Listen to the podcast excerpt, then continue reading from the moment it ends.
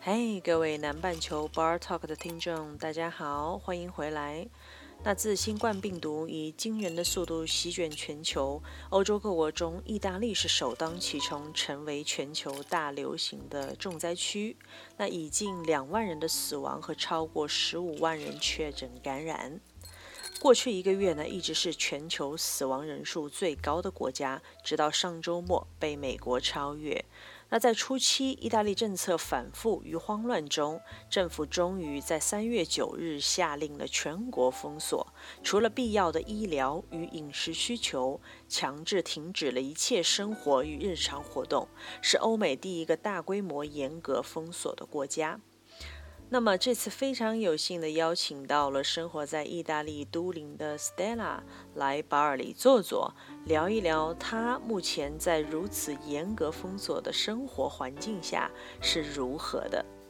Hello Stella，非常高兴你愿意来南半球 Bar Talk 里来坐坐。那在这个特殊时期呢，献上我最诚挚的问候。那想关心一下你这个新冠疫情下，你的生活一切都还好吗？我的生活还行，对于我们中国人来说，封城比起病毒的话，都是一个可以接受的范围内，所以对于我来说，我的生活没有出现太多的变化。知道你生活在意大利都灵市，那之前意大利的疫情也是一度大爆发，那让政府措手不及。想问问现在的情况有所好转吗？来说吧，前段时间已经有好转了，然后但最近呢，最近天气感觉还不错，有些老外已经开始按捺不住了。因为也从新闻上看到，意大利人民也是很有自娱自乐的精神。那许多民众在家隔离的时候呢，也在社区开展了演唱会，住户们聚集在各自的阳台上演奏乐器呀、敲打奏乐和高唱意大利国歌，鼓舞民心。那想问问你现在生活的社区啊，老外们都以怎样的一个方式来 enjoy 生活的呢？分都是已经开始出门，就是那种社区的活动的感觉，是有点成群结队的那种形式。哇哦，那看来都已经压抑不住自己的内心了。那你是不是还坚守在家呢？是的，已经坚守了一个多月。啊，知道你已经生活在意大利有六七年的时间了，那想必也已经交了一些当地的意大利好朋友。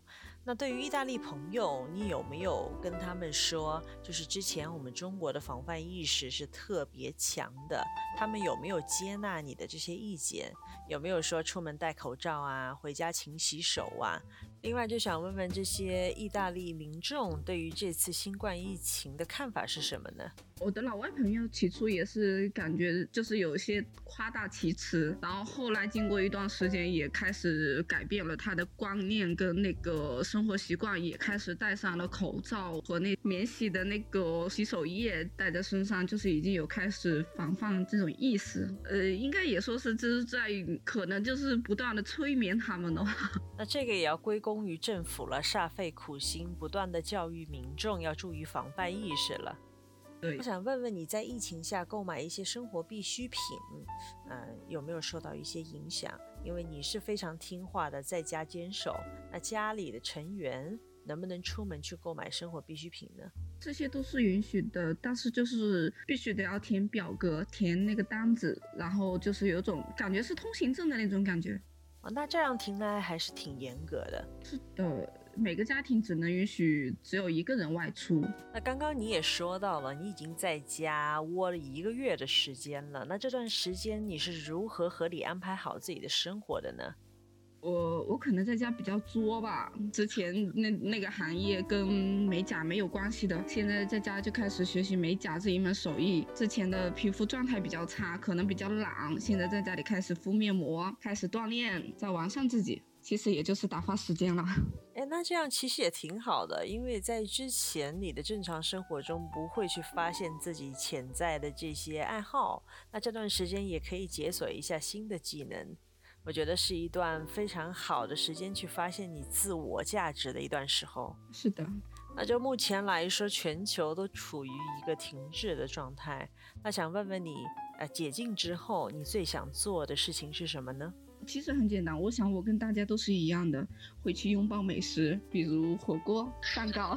诶，因为我在我的朋友圈看到我世界各地的小伙伴儿，就这段时间来说，呃，都大家都在提高一下自己的厨艺。那对于你而言，有没有想尝试挑战一下呢？前前两天就是一段一段早餐给我打断了，煮了个面给自己吃，多挑了一勺盐，差点齁死。那可以加点水弥补一下，下下次再多努力一下。啊，那没关系了，人各有志啦。因为你刚刚也提到了这段时间有在学习美甲方面的技术，那说不定疫情结束，你可以拥有自己的美甲店，那也是挺不错的事情。